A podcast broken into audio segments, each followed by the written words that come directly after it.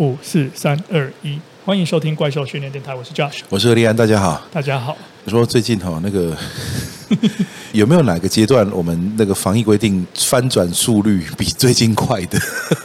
其实最近的节奏真的很紧凑，对，没错，三不五十呢，就突然会。有一个新的规定出来，说每天那个下午两点的时候都要守着那个 YouTube，然后看一下直播。最近有没有改什么新规定？对，一下三加四十加七七加七，然后之前要呃打三剂，然后后来说可以用什么当做凭证？点点点。对对对，我们活活在一个蛮复杂的时代哈。是没错，不过我觉得，孙老如果真的是说对呃大家的健康呢是有一个帮助的话，还是有意义的。当然是了，对。但是我跟你讲，嗯。之前呢，在工作的时候，嗯，我我不是说在那个健身业工作的时候，在我更早之前工作，三不五时，有时候遇到一个状况，叫做你忙了一整天，嗯，非常忙，非常忙，到下班的时候，你会发现说，我今天到底做了什么事情，让我有成就感，像算不出来。就像说你这个人生当中哈，你得要费尽全力才能原地踏步那种感觉。没错，我那时候还有曾经就跟同事这样说，我们把我们今天做什么事一条一条记在我们的那个行事历上，然后。下班的时候要 review 一下今天到底做了什么事情，后来发现说，其实真的就像你刚刚讲的，费尽全力在 原地踏步。不过呢，我必须讲到这，我必须要讲说，现在好像在运动跟训练上 也有看到类似的做法。就我做了好多的活动，是是是，把自己弄得又累又心酸了。但是实际上，如果从训练角度来讲的话，好像也是在原地踏步。这这有点像是那个呃，我们之前在那个 SBD 的乌合秋系列里面，我们在聊到这件事情啊，就是说呃，政府的卫教啊，为什么他对于肌力训练、耐力训练这些东西，它是如此的没有没有区分哈？那那所以呢，一直到那种呃政府层级的官方单位的那种建议呢，都会说呃，运动呢其实就是轻松动一动就好这样子。那我后来继续理解了一下哈，他这个好像还真的是他们认为是 有有凭有据的在做这件事情哈。对，所以说呢，其实我说我我们我们可能有必要去区分聊一下，说这个呃轻松运动的这个东西到底到底到底在我们的的观点里面它是怎么回事哈。其实我听过一种说法哈，这是来自哪里呢？这是来自于有同学去参加政府的卫教机构他所举办的课程，然后主题是抗老化。嗯，然后其中呢，这个呃，就提到一个观念，就是说呢，老化的过程里面啊，快速肌纤维流失比较多，那慢缩肌纤维呢是流失比较少的，而这是正确的。啊，就是说你的肌少症里面，其实你少掉的通常是快速肌纤维，对。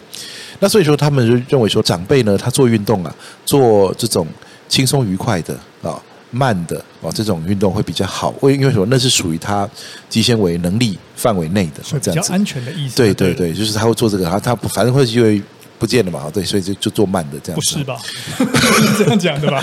那当然了，我说我说其实呢，我们我们一直在讲不是不是哈，但是是都有多少人懂说这中间的差别哈？这这是一个触发我想法的东西。那第二个触发我想法的东西就是有一些的这个呃。健身的频道哈，那呃，在 YouTube 啦，在反正 Facebook 啊，这很多地方哈，都都会出现哦。他可能示范的人可能是什么师什么师哈，呃，医师、治疗师或者是体育老师哈之类的都有哈。然后呢，他们都强调一个观念，或者或者是有氧舞蹈老师，甚至健身教练也有，他们强调一个观念，就是说运动其实可以很简单，你在家里就可以做。然后呢，接着就说呢，像深蹲哦，你真的不必扛。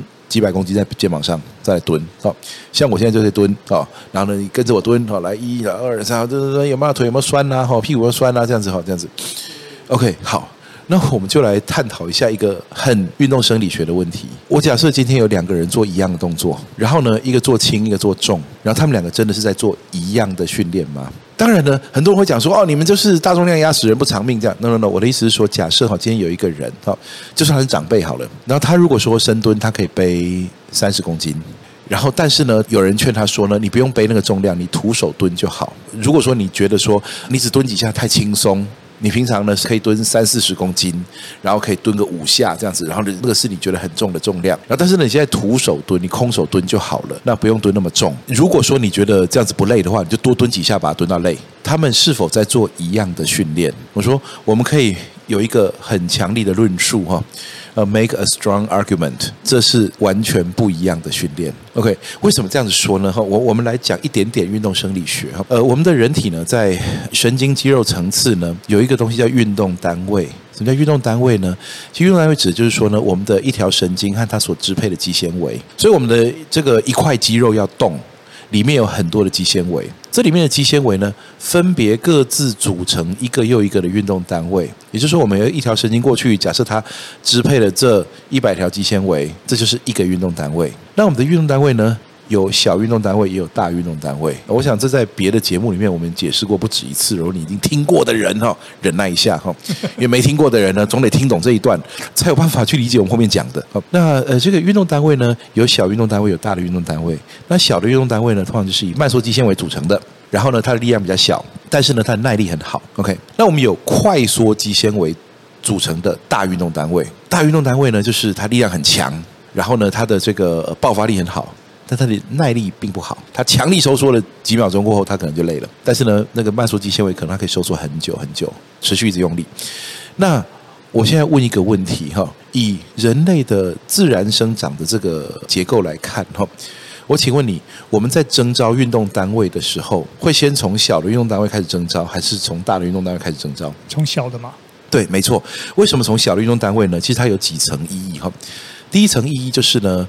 人有时候会需要做精细动作，所以假设呢，我现在呢，我如果说 我任何时候一出手就是最大肌力、最大爆发力的话，那我做不了精细动作。我写字把笔捏断，然后我吃饭筷子折断，然后刷牙会刷断牙刷，我要剥个蛋壳，我把整个捏爆。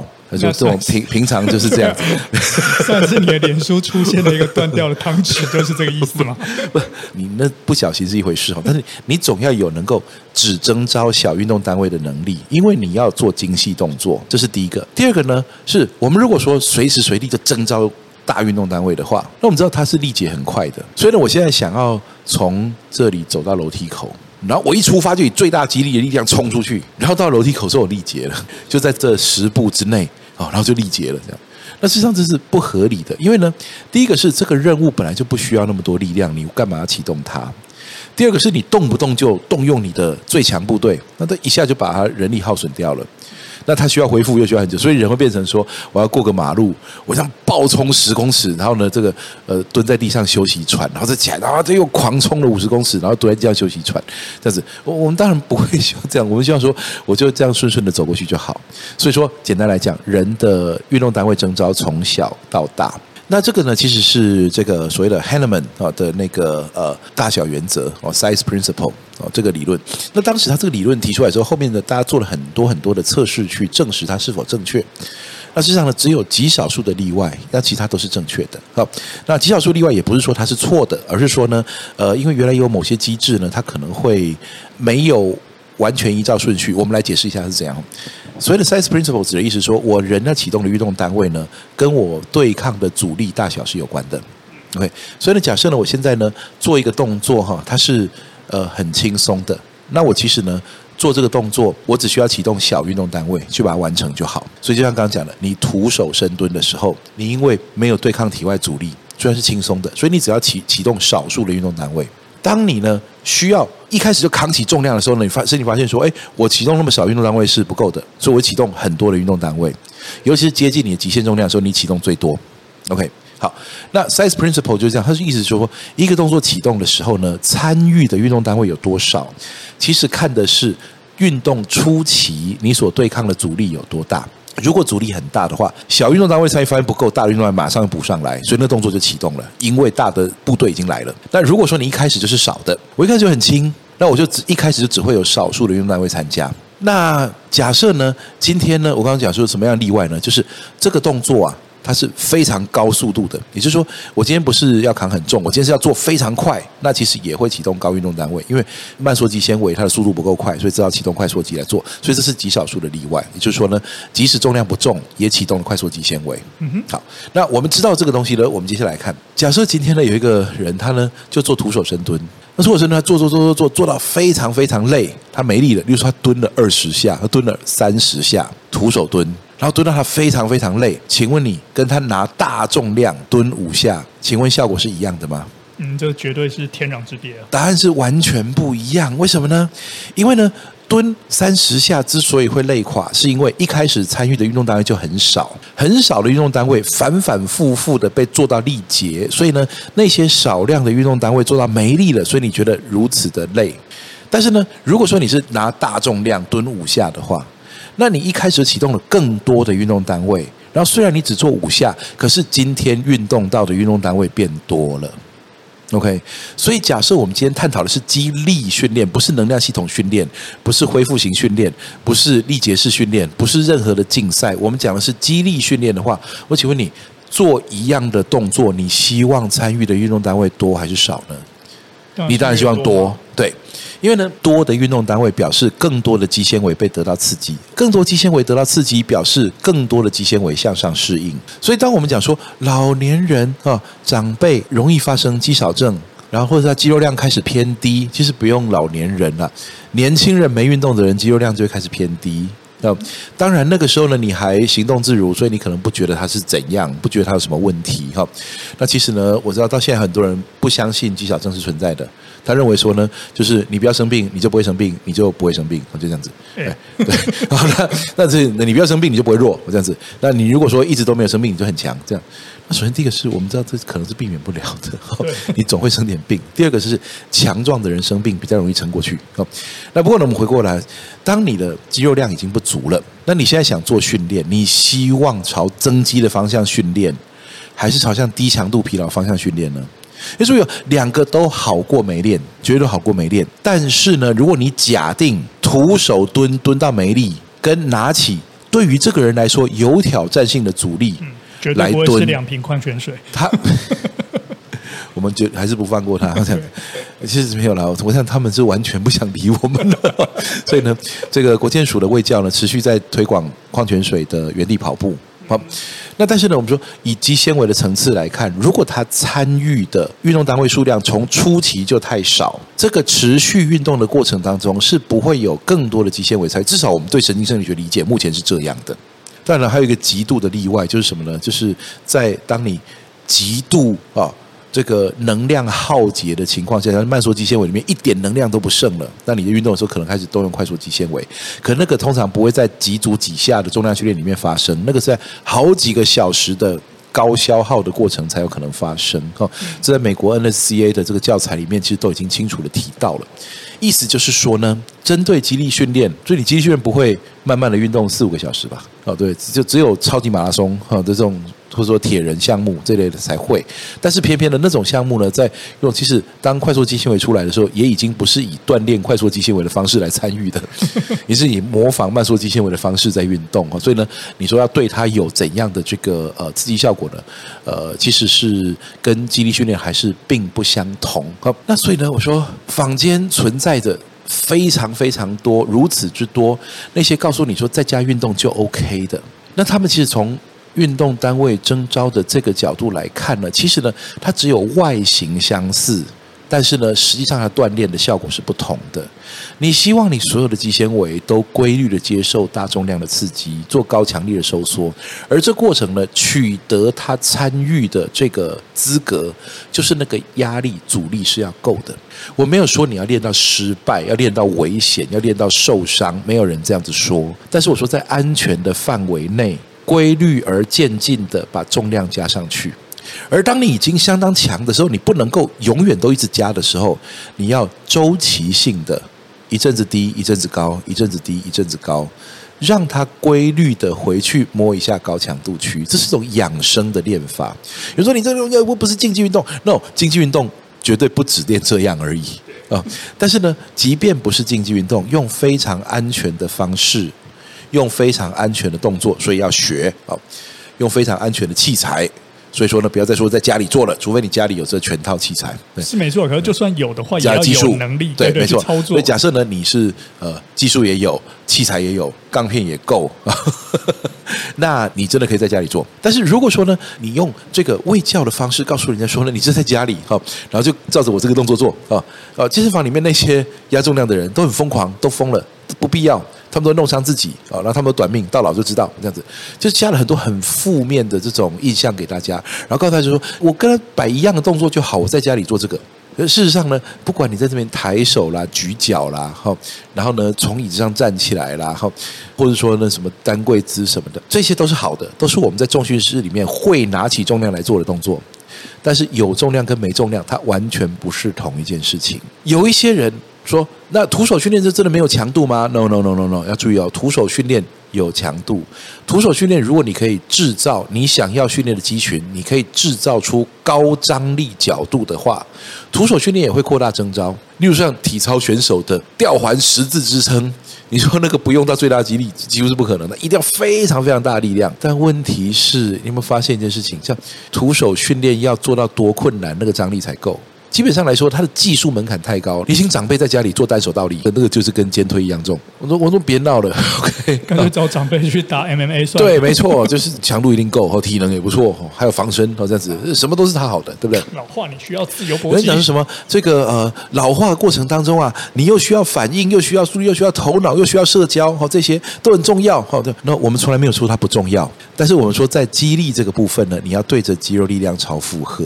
OK，所以呢，他打高尔夫球也是好的，他想打网球也是好，他想游泳也是好，他想踢球、踢足球都是好的。他想要下棋，他想要打麻将，哈，他想要唱卡拉 OK，哈，他想要看电影，通通都是好的。我从来没有说重量训练可以取代这些事情。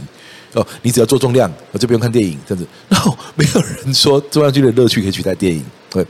但是呢，里面没有一个东西可以帮肌肉超负荷到重量训练的程度。而且是安全的，OK，超负荷而又安全哈，所以我说，其实有些时候呢，如果说你话说低强度也 OK 啊，那人家说那低强度如果怕不够怎么办呢？人家下一个建议就是呢，那把它做到累，那就很像这个费尽千辛万苦才有原地踏步的人生一样，哦，就是我们就反复执行你现有的能力，把你耗竭掉。那这个东西，当然你说假设我现在徒手深蹲，它就完全没有。运动效果吗？有，它有运动效果，它在能量系统上面一定有某种程度的效果。但是呢，如果把它视为激励训练，那就对运动处方、对运动科学来说，就是一个非常接近霸凌的忽略啊！我觉得整个运动科学里面最容易被人家霸凌，就啊，你们那都一样了，好这样子。你去医院，你会不会说这个肠胃科的医生跟心脏科医生跟麻醉科医生啊，你们都一样了哈？你随便来一个帮我开刀就好，这样子。然后你一定会看清楚他是哪一科，对你的病是否专门，你才敢让他开刀。正所谓对症下药，对对症找对症下药。对，其实呢，对症下药也是一样。你总不能说我跟有药局，好，呃，我身体不舒服，好，请给我药。你哪里不舒服啊？我不管了，反正那个药哪一排看起来比较好看。你总不能够买不到快筛就买验孕棒。哎，对，没错，验一下哦，两条线，OK，恭喜，哎，真的恭喜。对，所以呢，但是你你验孕棒不能从鼻子验出来吧？啊，我们不讨论这个问题哈。那 那 OK，所以呢，我说药物我们会知道说它不是都一样。医生，我们知道它不是都一样，，OK？你心脏科跟麻醉科两功能是互补的，而不是互相取代的。哇，你的心脏要开刀，派派你兼兼走麻醉科医生，他可以帮你麻，也可以帮你开。如果他刚好有两个专长，那可以。但是通常他们是分工的。OK，好，那但是激励训练呢？运动训练呢？大家都不认为说运动有不同效果，认为只要动起来就一样。而我们的政府居然不断的在推广这件事情，就是动就对了。动就对了，是针对没动的人。但是，一旦动起来，从静态生活过渡到动态生活以后，你需要一点体育素养，你需要一点运动之能。就是运动不都是一样的，很累很累，跟高强度不一样。OK，低强度疲劳没有高强度效果，低强度疲劳就是低强度的效果。而你运动总有个目标，有的人是抗老化，所以他增肌、增加骨密度、增加神经控制力；有是竞技运动员需要破纪录、破最大肌力、破最大爆发力。嗯，那有些是呃可能追求身材，所以他需要减脂、脱水啊，然后呢秀线条，还有自拍。换手机、修图，好，这样子。OK，不管是哪一种，你要知道说，OK，我要达到我的目的，我的工具是不一样的。我要达到我的目的，我工具是不一样的。我今天面对一根钉子，我要拿锤子；啊，面对一根螺丝，我要拿螺丝起子。那面对一个需要锯的东西，我要拿锯子。，OK，需要切的东西我需要拿刀子，需要剪的东西我要拿剪刀，这个东西就互相不能取代。如果你说小孩子说我要做劳作，我要剪刀，他家里没剪刀，你明天带锯子去好了，老师会吓坏，对不对？所以我说这个例子不用再举更多了，就是运动处方它并不都一样，事实上它超级不一样的。就连大重量训练，它的最高强度区、中高强度区、啊低强度区这些，它的效果也不一样。然后再加上你做的次数、组数和组间休息，它效果也不一样。然后一个礼拜的频率，它效果也不一样。然后你做的是呃对称和不对称动作，它效果也不一样。所以说，当肌力训练它已经如此内容丰富，大家还一天到晚随随便便就说这样子也可以，那样子也可以。其实我们已经到了被霸凌到有点愤怒的感觉了啊。我觉得呢，我们可能在推广过程中，或者是我们各位听众在跟朋友分享过程中，要把那个标准再稍微拉高一点。因为其实我们在网络上看到很多似是而非的肌力训练，它是针对那种呃，甚至我可能讲严重一点，是卧病在床、没有行动能力，可以产生刺激效果的训练法，像是。之前我们提到说，呃，我们政府单位有人鼓励是拿那个保特瓶就可以做到足够的训练。对。那甚至更早之前有一些卖器材的厂商呢，可能是利用一些律动的方式就可以达到对身体的刺激。这个在理论上可能是没错，但是在实际的生活中，只要你能够站起来走路，对，其实这些。是无法再对你产生足够的刺激。其实我以前曾经参与过一个计划哈，那它其实就是说如何坐着运动。那为什么呢？因为他那个计划叫从坐到站，他专门给坐轮椅的人坐着运动。呃，从坐轮椅，然后开始慢慢的试着呢，就一些活动度啦，然后一些这个力量啊，开始。轻松的慢慢把它练起来，练到什么程度呢？练到他可以离开轮椅，试着可以让借自己的力量让自己站起来。因为很多人他坐轮椅呢，并不表示说他是完全不能动的，那是另外一种族群。有些人坐轮椅呢，只是阶段性的，可是呢，这阶段性的轮椅的生活呢，可能会让他就是依赖这个椅子。他依赖轮椅的时候，他就就把它推来推去啊，然后他就不太试着站起来了，因为可能是受伤，可能是疾病，但他。站起来很吃力，那那时候呢，其实就有一个计划案是专门研究说如何在椅子上做一些运动，让他站起来不那么吃力。让他可以在坐着的情况下增强体力、增强肌力。那其实我觉得这是很棒的，所以我就我就参与了这个计划。当然我我不不重要了，我就开个会给点意见，就这样子而已。好，那这是好的。所以说不是说所有的坐着训练都是坏的，是他本来可以走可以站，然后你叫他坐下来，然后做轻松的东西，然后告诉他自己有在运动。No，这是不一样的。当他可以自己行走的时候，你要试着让他去渐进式超负荷。不管你是哪一派的哦，你是壶铃派，是杠铃派，是大重量派的，是这个呃徒手派、弹力带派都可以哦。只要你是超负荷的，只要你能渐进式超负荷，只要你能扩大征召运动单位，扩大征召运动单位走上去。因为我我们简单来这样说哈，就是既然运动单位它会随着你的阻力而被征召。或者不征召，所以呢，轻松愉快的运动呢，哪怕动作幅度再大，那里面参与的运动单位就是很少。也就是说，这个假设你的大腿部队里面有这个 三十万大军，就你做的动作里面只有五万个人在演习，要二十五万在放懒、在睡觉、在流失、嗯，在除草，对，除草算有动，哦好，在睡觉。这样子啊，所以呢，呃，这这就表示说你，你你你的练兵的方法是有问题的。你说我要来个三军大联演、三军大联训，结果呢，你就只有各派了一百人来开个会，然后结束，这样子，这这等于没有练到。对啊，我刚刚不是讲说有两个嘛？第一个是那个要要了解什么才是真的对自己有帮助的运动。嗯。第二个就被你讲完，就这个运动呢，它必须要有一个持续的强度跟足够的增高度，才能够让这个运动。而且呢，多还要再更多，就是渐进式超负荷。是，所以你随着你从学会动作的时候就拿很轻，然后为什么要在安全的范围内尽量慢慢加、慢慢加、慢慢加？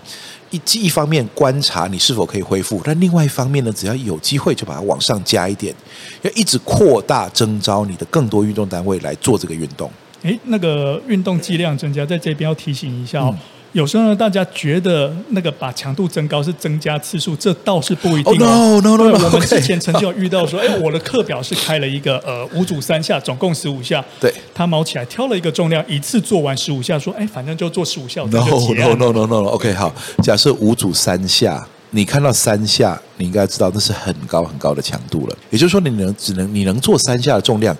非常接近，你只能做以下的重量。而所谓你只能做以下的重量，叫做你的最大肌力。所以五组三下是非常高强度的课表。如果你轻松的选择了一个重量，然后呢，把十五下一次干完的话，表示你选太轻了。对，当然了，你说哇，那这样子五组三下不容易。对，没错，五组三下的课表要操作的话，哈，初期一定要有人监督，动作一定要是正确的。渐进式超负荷，为什么体能教练是专业？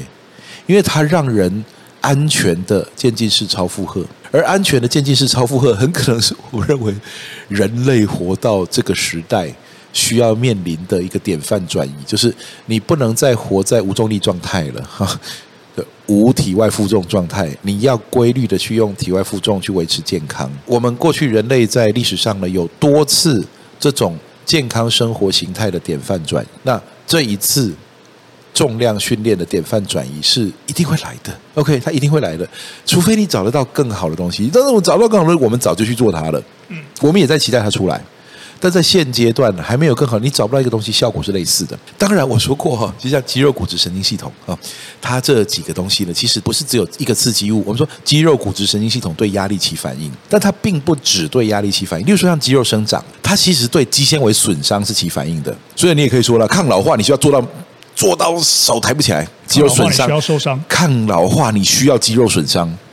No，我们并不希望这样，对不对？那再来骨密度，所以骨密度哦，我我们上一集有讲过皮砖头，骨密度要提高，骨头对压力起反应，但骨头也对撞击起反应。所以为什么要揍沙包？因为揍到骨密度提高。OK，好，不管你用劈的、用砍的、用打的哈，不要再讲。所以呢，等一下，所以呢，会越来越多。所以呢，你说哦，对，大家就乱做，注意啊，这个东西千万不要自己乱练，去找师傅。OK，但你不会说抗老化，我需要撞墙壁，对不对？我就要把它拿去摔墙壁、摔地板。抗老化，你需要摔柔道这样子。如果你不是从年轻练上来，你最好不要用撞击来提升骨密度。我们知道。柔道啦、格斗啦、跆拳道啦、泰拳啦、拳击手啦，他们经常打击的部位骨密度都特别高。那但是呢，这个你总不能说我现在提高骨密度，说把你全身打一遍，对不对？那神经系统要征召，除了大重量之外呢，也可以用爆发式冲刺啊。所以抗老化，你要去冲一百公尺。所以呢，你要抗老化训练了哈，我们可以把你这个做到全部肌肉损伤，然后呢，把你抓去摔柔道，然后叫你冲一百公尺，这样也可以抗老化。No，你总要选择一个可行性比较高的。所以呢，温和的渐进式超负荷，让人握把蹲，哈，从蹲三四十蹲到一百多，哦，这太多长辈实践过了。你以前不相信，你现在看一看那些成功的人，你也该相信了。哦，这不是只有一两个成功而已，一大堆人成功，表示什么呢？表示可以在安全的范围内一直去保持肌肉、骨质、神经系统，而它可以不是建立，事实上它通常不是，也可以不是举重，也不是健美。也不是 CrossFit，这些都很好，你你变强了都可以去玩它，但是它是一个保存肌肉骨质神经系统向上适应、保存功能而且向上适应的生活形态，就这才是我们要说的哈。呃，不是徒手做一做就够了。嗯，没错。这一集呢，我们希望大家可以理解到一个观念，就是运动单位的征召。啊，运动单位听起来是一个非常酷的名词，希望大家学起来。就你能够征召到越多的运动单位呢去做训练，就得到较高的效果。那也希望呢大家有了这个观念之后呢，就能够有一个比较好而且比较正确的训练方式。那我们今天的怪兽训练电台，你再吃螺丝一次，我会觉得我们永远讲不完。没有，其实我还已经想好，等一下要再录一个那个。好，没关系，我先把这结束掉。好了，好。OK，那就这样吧。啊，我明白了，拜拜。哎，你知道吗？你你刚刚讲的那抗老化，你要摔柔道，要那个、嗯、打格斗，打格斗，我觉得这有帮助哎。这个最好是从那一种四十几岁开始练哦，这绝对有抗老化的效果。因为你等不到老化来的，你可能就出事了。不会啦，那个呃，练功的人哈，练拳的人到后来都很。很重视养生，为什么呢？因为很年轻就体会到那种受伤的不便。OK，到后来都其实很多撑过中年的练拳的人，后来都很很养生。这是我我我观察到的经验。哦，好吧。OK，好，拜拜，拜拜。